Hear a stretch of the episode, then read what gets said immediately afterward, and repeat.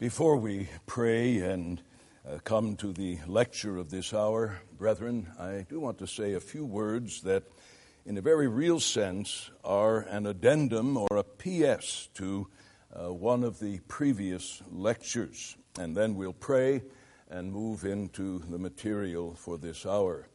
In dealing with the subject of the necessity for a gift of sanctified utterance, I made reference as the fourth aspect of such a gift of utterance, this matter of the unction of the Holy Spirit as indispensable to a sanctified gift of utterance. And because of the constraints of the clock, I was unable to read several quotes. And as I was uh, going over the lectures yesterday after I went home and putting the notes in their proper order and filing them away, I felt it would be helpful to us in a very real sense as eliciting a, a, fresh disposition of prayerfulness in asking God's blessing on the lectures today uh, to read two of those quotes that I had to omit. And the first is from God's servant Charles Spurgeon who, in his lectures to his students in the chapter on the Holy Spirit in connection with our ministry, wrote as follows To us as ministers, the Holy Spirit is absolutely essential. Without him, our office is a mere name. We claim no priesthood over and above that which belongs to every child of God but we are the successors of those who in olden times were moved of God to declare His word, to testify against transgression, and to lead His cause.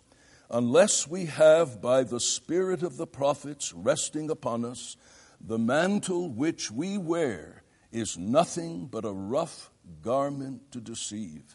We ought to be driven forth with abhorrence from the society of honest men for daring to speak in the name of the Lord if the Spirit of God rests not upon us. We believe ourselves to be spokesmen for Jesus Christ, appointed to continue his witness upon earth.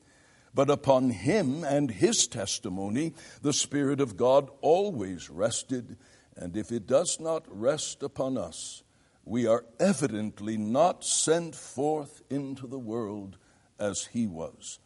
At Pentecost, the commencement of the great work of converting the world was with flaming tongues and a rushing mighty wind, symbols of the presence of the Spirit. If, therefore, we think to succeed without the Spirit, we are not after the Pentecostal order. If we have not the Spirit which Jesus promised, we cannot perform the commission which Jesus gave. And then from John Owen, page 454, the duty of a pastor, I believe it's volume 4, authority is required. And what is authority in a preaching ministry? It is a consequent of unction and not of office. The scribes had an outward call to teach in the church, but they had no unction, no anointing that could evidence that they had the Holy Ghost in his gifts and graces.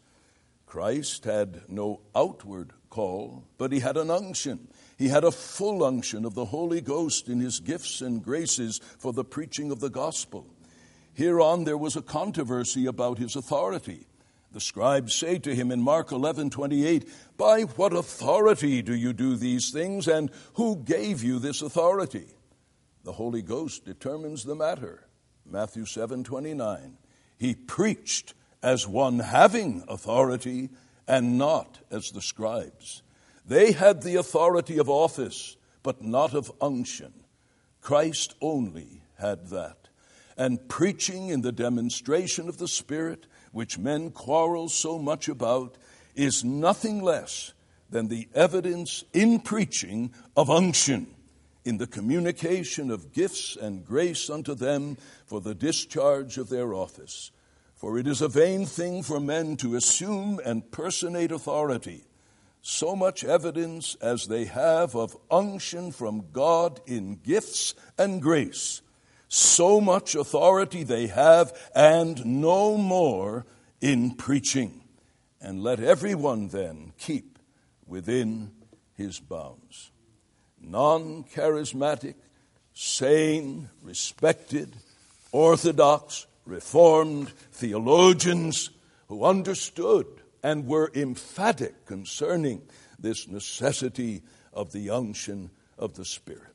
Well, brethren, I trust believing that. Let's cry to God that that unction may rest upon me as I seek to lecture and convey this material, and upon us all as the spirit of wisdom and revelation in the knowledge of the things of God. Let's pray together.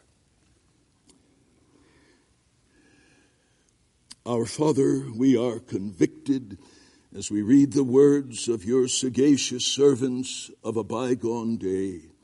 And we would confess with shame the times we have sallied forth and dared to enter our pulpits, enter our studies in a counseling session, go to the bedside of a suffering saint, enter the home for pastoral interaction and have not consciously and deliberately cried to you for fresh anointings of the Holy Spirit.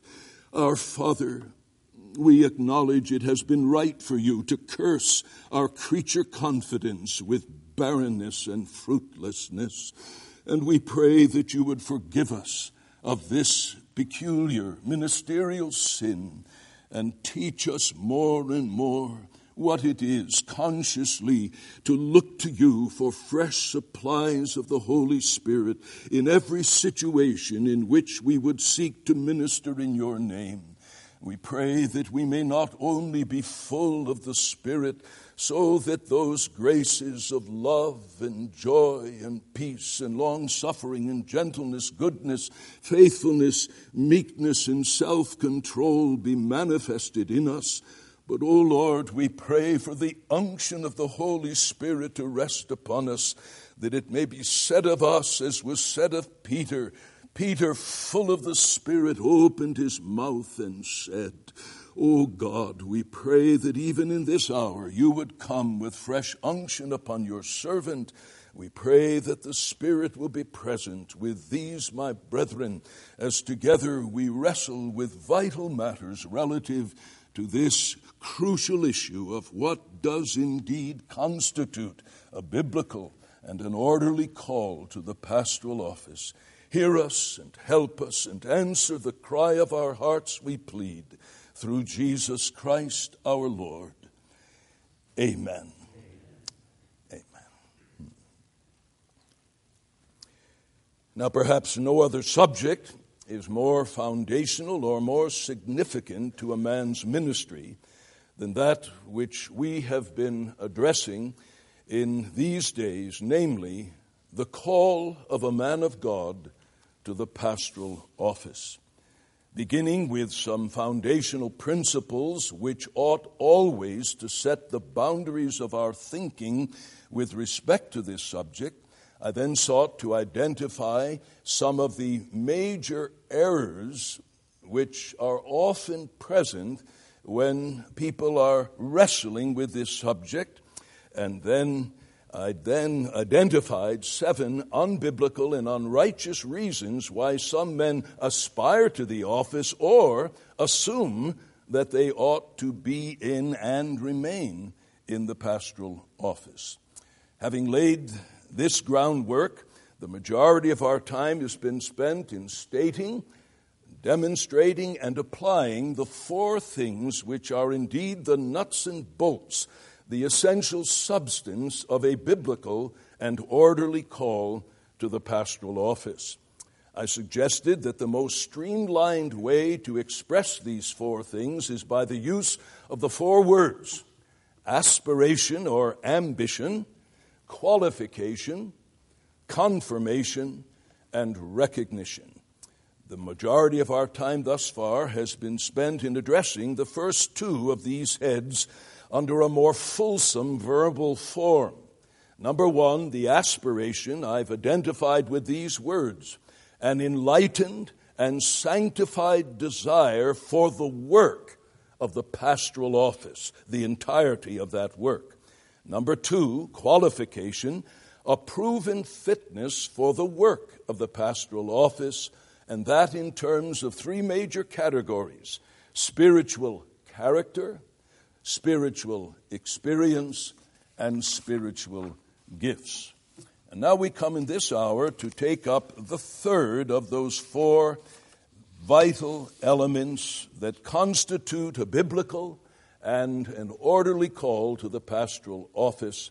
And I'm expressing it this way an adequate external confirmation of fitness for the work of the pastoral office. An adequate external confirmation of fitness for the work of the pastoral office.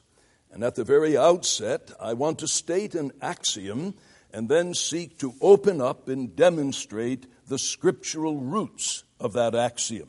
And the axiom is this while sober self assessment of our desires, graces, and gifts is a personal responsibility which no man can righteously evade, an external confirmation of that assessment by a cross section of spiritually minded people is essential to a valid call to the pastoral office.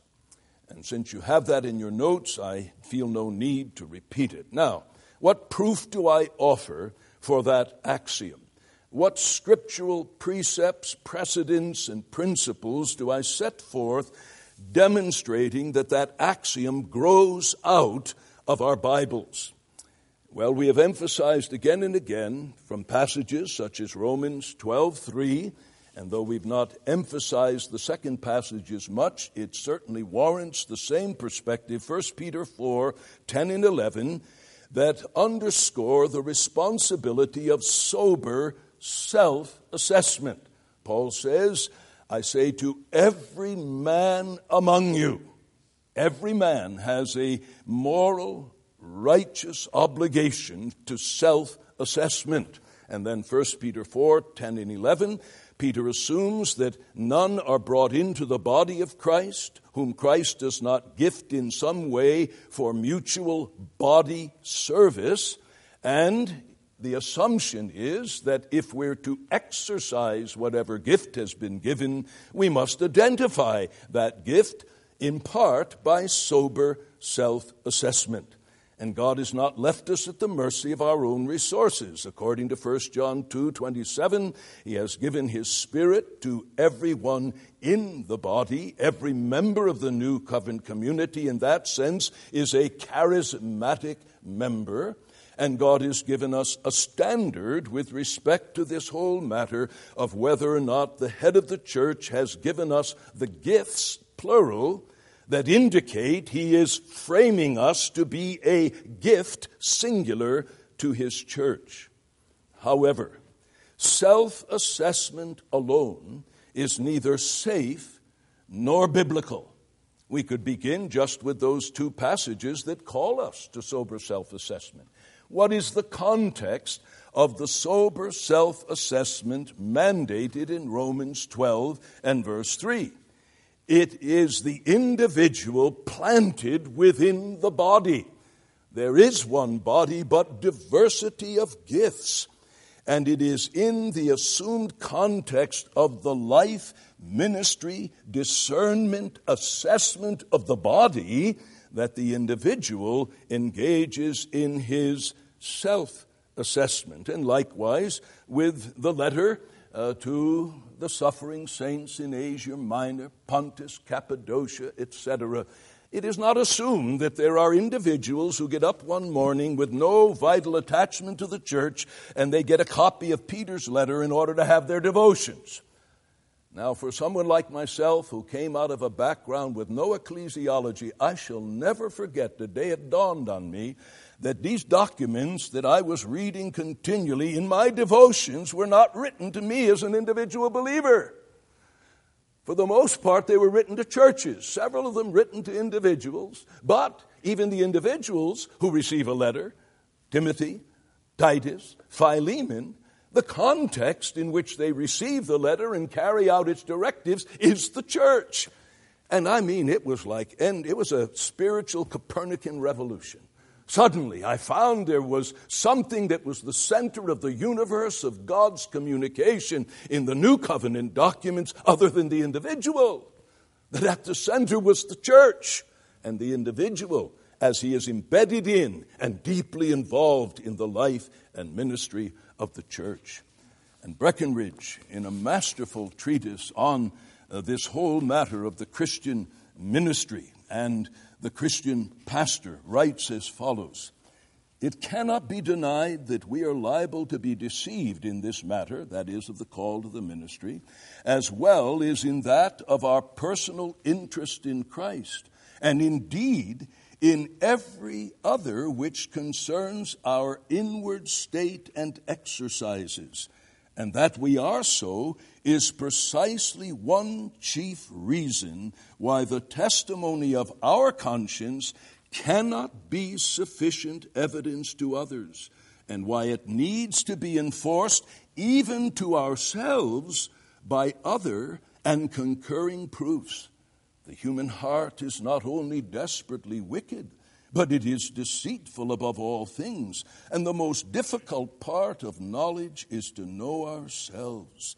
And sin itself is not only infinitely deceitful, but it is also most deceivable. And therefore, to the extent that it reigns in us, it subjects us to the risk of being deceived and of deceiving ourselves. What I have before said plainly shows that the danger of being deceived by others into a conviction that we ought to preach the gospel is by no means imaginary. And all who have endeavored to fathom the wiles of Satan and who have wrestled earnestly with the plague of their own hearts well know that the danger of self delusion is real and it is constant. And then he goes on to underscore why it is that we need that external confirmation of any internal personal self assessment that has led us to the persuasion that we ought to pursue or to remain in the pastoral office. It is clear from the scriptures that earned credibility by a cross section of spiritually minded people is crucial. Now, by a cross section, I mean presently recognized leaders in the church, whatever our ecclesiastical framework may be, and also non office bearers of proven discernment and wisdom. There is not necessarily the richest deposit of wisdom and discernment in the eldership alone, or in the presbytery alone, or in a called council of Baptist or independent pastors alone. Whatever the ecclesiastical framework may be, sometimes a little old, half blind, half deaf wise and shriveled up old lady may have more spiritual discernment about a man's fitness for the ministry than five or six preachers together who have some personal interest in encouraging Johnny to become a reverend. It's true, brethren, and we must recognize that fact. Now, what scriptures point in the direction of the necessity of this external, objective validation of our personal, subjective, individual self assessment? Well, let's look at several texts. 2 Timothy 2 2.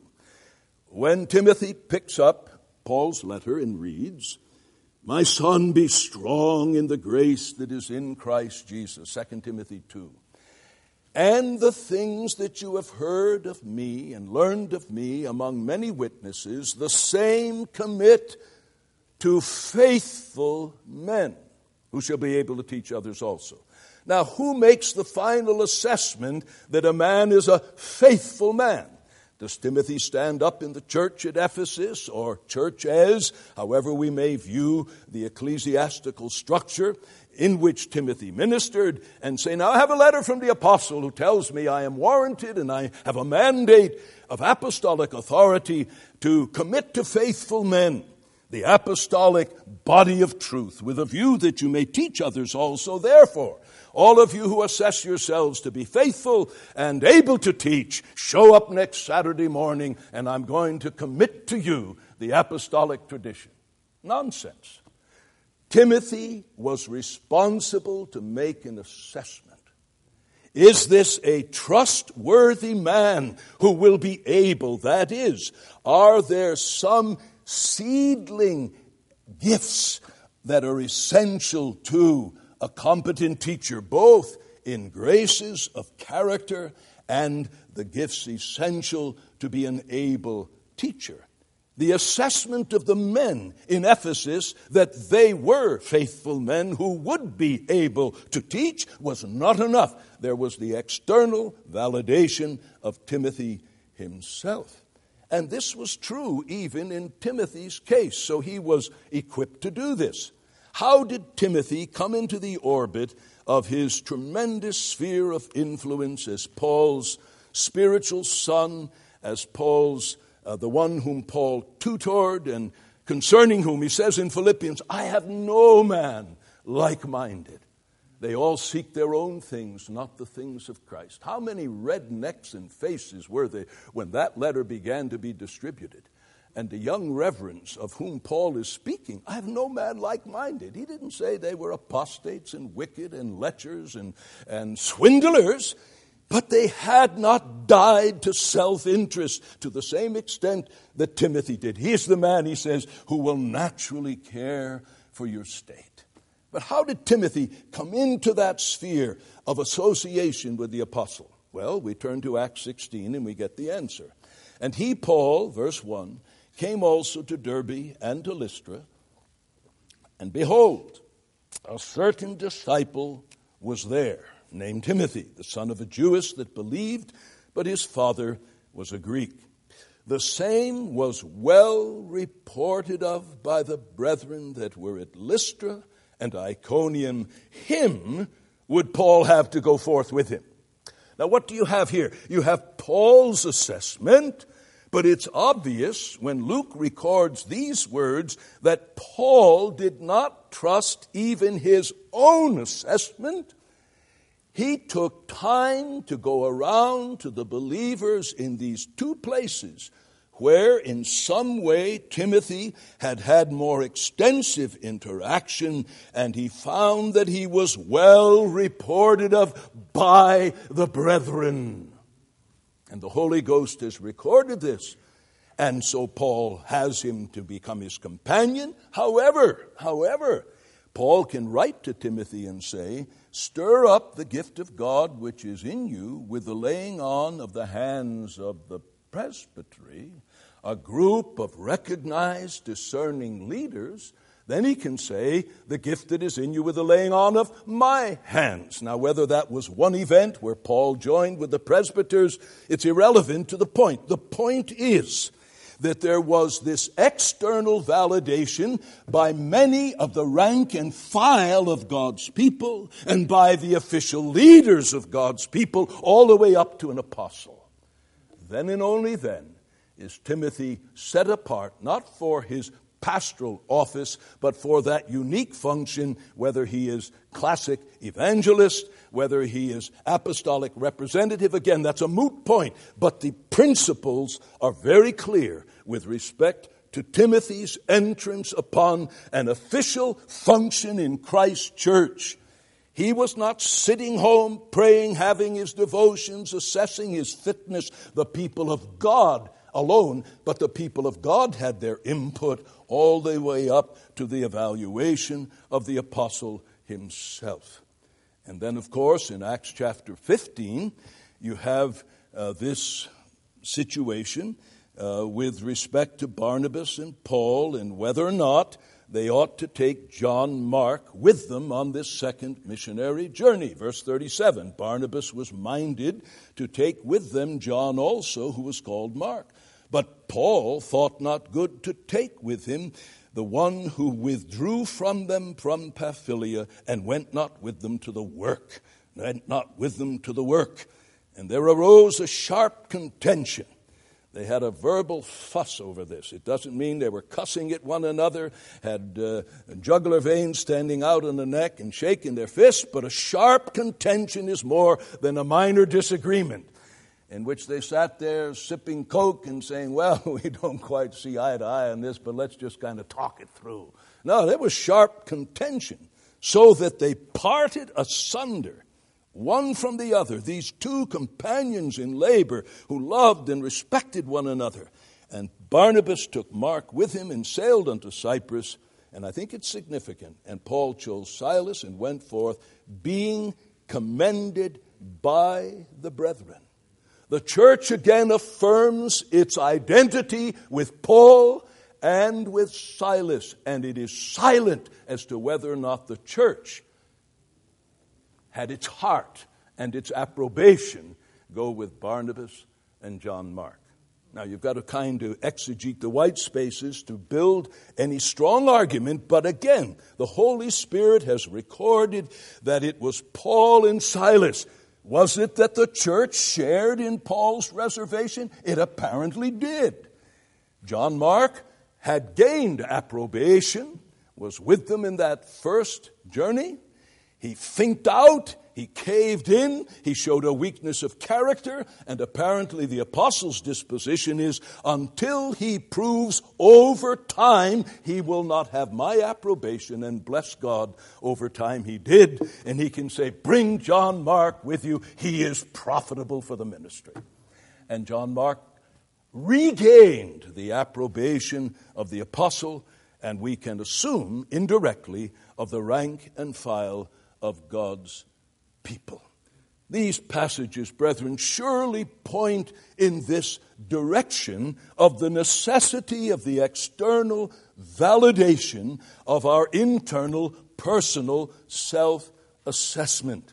And then one of the key texts, and I have used it with men who were a bit restive and even resentful about thinking, look, I know God's called me, and I have this gift and this and this and they're unwilling to wait for the approbation and the encouragement of the external call. Proverbs 18 in verse 1. He that separates himself seeks his own desire and rages or quarrels against all sound wisdom. The ESV renders it Whoever isolates himself seeks his own desire, and he breaks out against all sound judgment. And I've put in your notes uh, the exegesis and the nuances of the Hebrew words in this particular text as you find it in Keil and Delitzsch. And let me just underscore several comments.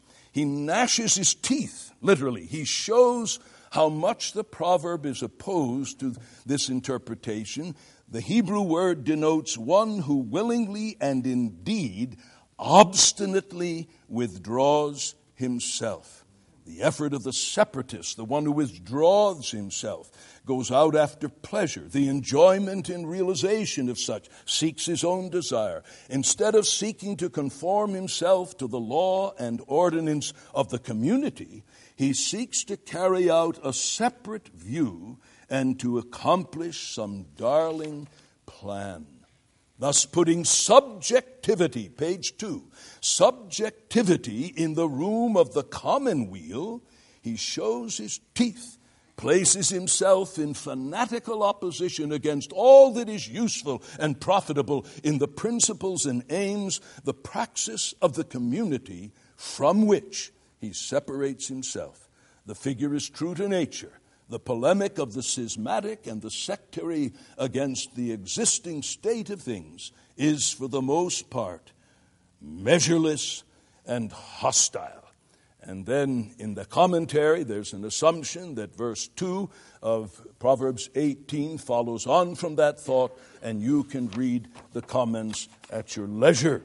But here is the picture of the man who says, Well, I am so certain I am called, I don't care anything about whether or not others validate that self assessment. And the scripture says it's a man who, having separated himself, evidences that he's seeking his own desire and is raging against all sound wisdom. And he's flying in the face of those generic instructions and comments of Proverbs 11:14 about safety in the multitude of counselors, Proverbs 15:22 and 24 6. And here again, Owen speaks so perceptively when he writes in volume 16, page 73 And this may at present suffice as unto the call of meet or suitable persons to the pastoral office, and consequently any other office in the church. The things following are essentially necessary unto it. Notice, not desirable in an ideal setting, but essentially necessary unto it, so as that authority and right to feed and rule in the church in the name of Christ as an officer of his house may be given unto any one thereby by virtue of his law and the charter granted by him unto the church itself. The first is that antecedently unto any actings of the church towards such a person with respect unto office, he be furnished by the Lord Christ himself with graces and gifts and abilities for the discharge of the office whereunto he is to be called. You see, Owen just comes down on this again and again and again and again, where Christ is forming a gift to the church, it will be evident by the gifts he has given to the one who will eventually be his gift to the church. Where this is wholly lacking, it is not in the power of any church under heaven, by virtue of any outward order or act, to communicate pastoral or ministerial power unto any person whatever. But alas, churches do it. And Owen would say they simply go through a formal exercise, but there will be no authority, there will be no unction, there will be no validation that this man is indeed a gift of Christ. Secondly, there is to be an exploration or trial of those gifts and abilities as unto their accommodation, unto the edification of that church, whereunto any person is to be ordained as pa- a pastor or minister. But although the right of judging herein doth belong unto and reside in the church itself, for who else is able to judge for them or is entrusted to do so? Good two questions, yet it is their wisdom and duty to desire the assistance and guidance of those who are approved in the discharge of their office in other churches. You see, Owen was an independent, lowercase i. This is an independent church, but lowercase i. We have deep, meaningful, active relationship to other churches and to their office bearers. I've had many a Presbyterian say to me, Oh, Al, you've got real Presbyterianism that really works. We've got the name and the framework, but not the substance of it. I've had many of my Presbyterian brethren say that. Pastors who are my mentors and are my counselors and pastors to whom I am mentor and counselor. And what a delight it is in this matter, for example, of assessing whether or not a man is a Timothy well reported of among the churches. To have an aspirant go to some of our sister churches and then ask the frank input of the pastors and elders of that church. And if I'm there subsequently ministering, to put my ear to the ground and listen to the shriveled up, half blind, half deaf old ladies who've had a lot of reverends come and go in their lifetime, and they know when the oil is on a man's forehead. And they may say in their squeaky voice, Well, he doesn't have the. But I'll tell you one thing, Pastor Martin, the Holy Spirit is on that young man. he breathes something of Christ likeness. And there is an authority and a penetration in his preaching. I think God may be making him into a pastor. And so we have the witness of these other men. Now, by application, brethren, let me say this. In a day of crass individualism and existential subjectivism, to insist on the quality control of this external validation is to go against the whole prevailing mood of the hour. Add to this the wrong use of the principles operative in the recorded examples of men called to an extraordinary office in an extraordinary way, such as prophet or apostle, and the problem is compounded Crass individualism is part of the zeitgeist of present society in and out of the church. Added to that is skewed thinking about how God calls men, taking the paradigm of prophet and of apostle, of king, rather than of elder, presbyteros, overseer, 1 Timothy 3, Titus 1, and the atmosphere is even more compounded away from the norms of the Scripture. And we do well to listen to Dr. Edmund Clowney, who in his excellent little book, Called to the Ministry, writes as follows, and here I'm just going to give specimen reading of the two pages that you have in your possession. Your church's calling. Notice that's letter B. As he opens up this subject, he seeks to address how a man may biblically and in a balanced way make self assessment of his calling from the Lord, the internal call, but then he comes to the external call, your church's calling. Nothing can concern you more personally and intimately than your own calling of Christ. He has called you by name, not by number or classification, for no selective service draft is so selective as Christ. Your own new name is written on that white stone in his hand. He knows it in one day. He will show it to you alone. Revelation 2:17. Can your calling then, that is, to the ministry, be the business of anyone else? When you are assured of the Lord's call, doesn't that settle the matter? Why not present yourself to the church of your choice and inform the congregation the Lord has called you to be their pastor? And then he goes on to demonstrate from the life even of the Apostle Paul, called into grace by a direct revelatory act of the ascended and glorified Christ, commissioned in the midst of that calling out of darkness into light, he is told that he is going to be a mouthpiece and a messenger of this exalted and glorified Christ, and yet he comes to Jerusalem, and what's the first thing he attempts to do? He attempts to become a church member.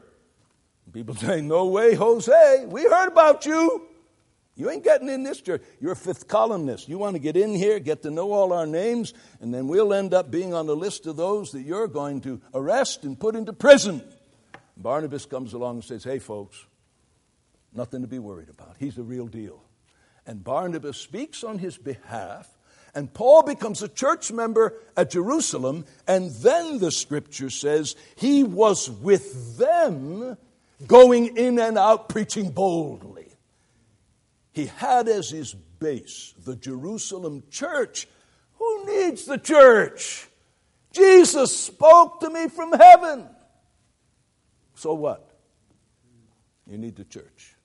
And then in a subsequent visit to Jerusalem, he wants everyone to know that that gospel that he preaches among the Gentiles is the same gospel that Peter and James and the other Jerusalem apostles are preaching among the Jews. And he says, They gave to me the right hand of fellowship, that I should go to the Gentiles, even as God had called them to the Jews. So Clowney opens up, you see, even with these eminent servants of God with an extraordinary office, there is this sensitivity to the external call by discerning previously recognized leaders in Christ's church. And then on page 88, he says this Christ's calling draws us to our brethren as well as to our Savior. We are to exercise our calling in the fellowship of the church and must find it there too. Take the trowel and basin and discover your calling at your brother's feet. Go with him to visit the prisoner and find your calling at his side. You may be convinced of your calling to the ministry long before others mark your gifts, but if you are diligent in the fellowship of the gospel, your profiting will appear to all. Christ's calling will be acknowledged by Christ Church. And then the last sentence of that paragraph what is important is that your own awareness of Christ's gifts should be joined with the perception of the church. And I believe that each of you men who is here, particularly you younger men, you come out of the crucible of deep involvement in and commitment to your local churches. But these lectures may eventually get into the hands and before the eyes and ears of men who are in seminaries who aren't even members of a church, let alone deeply embedded in the life of the church and looking to God that through that church there would be a validation and I say to any such men listening to these lectures, you've got the cart before the horse.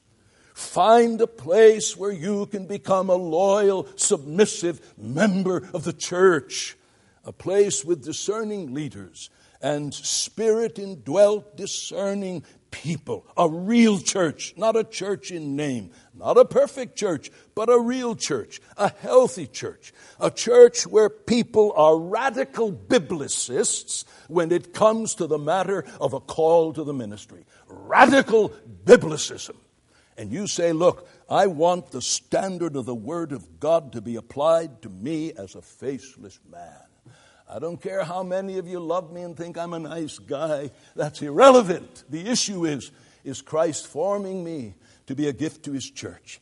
1 Timothy 3, Titus 1, Acts 20, 1 Peter chapter 5, and then the deduction from a host of other passages, the pattern of Jesus as the true and the great shepherd of his people. I want you to look at the portrait of what God says one of his gifts will look like and continually compare me to the portrait. And if it doesn't match, have the spiritual integrity to tell me that I may find what sphere of labor, of honorable employment by which I can provide for myself, my family, glorify God, support the work of the church, and find my sphere of usefulness in the body of Christ. Brethren, this matter of the validation of the people of God is essential to a biblical and orderly call to the ministry. Now, for those of you who are being nurtured in a well ordered church, this external confirmation of fitness will generally come naturally and gradually. But as in all others of experiential or experimental divinity, there are times when this confirmation may come rather dramatically over a short period of time. And so it's irrelevant in terms of time and the details of the manner.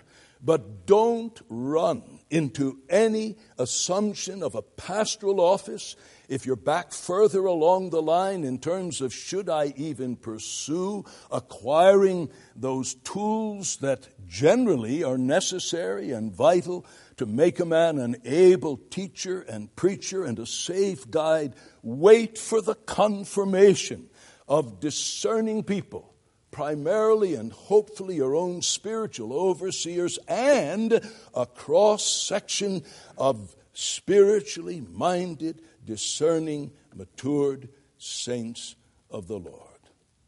And then, brethren, I say to you, my brethren in the ministry, May God use our time together in these days to bring us to the place where without being radical reformers, we're not going to be like the lunatic fringe in the Reformation that went in with uh, sticks and rods and smashed the icons and the idols in the churches and caused Luther to pray, Oh God, save me not only from my enemies, but from my friends.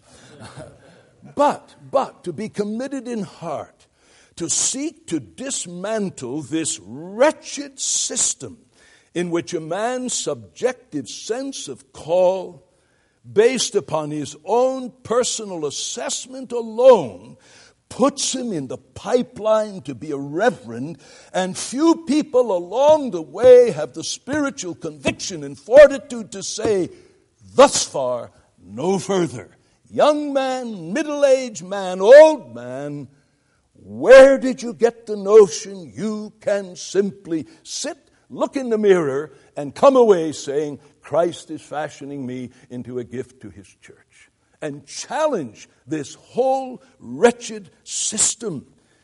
You say, well, we'll have fewer men. Well, that's been addressed in a lovely footnote that somewhere along the line is in your notes in the work of Bridges that we would be far better with fewer biblically competent and qualified men than a host of incompetent men whom Christ has never fashioned and never given to his church. Well, that's all I want to say at this juncture concerning this third dimension of what constitutes a biblical and orderly call to the pastoral office. It is this external confirmation coming in the context of the church from spiritually mature men and women that we may have that confidence that we are not running unsent. Let's pray together.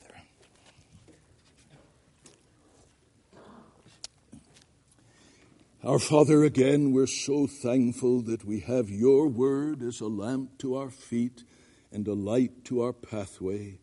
And we would with the psalmist, thank you that moreover by them, by your precepts, your servants are warned, and in the keeping of them there is great reward. O Lord, we pray that you would write upon all of our hearts these vital issues with which we have wrestled in this hour.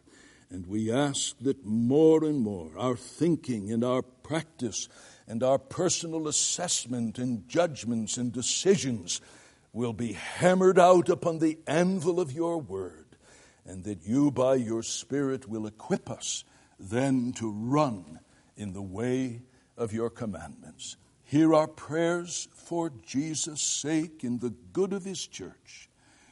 Amen.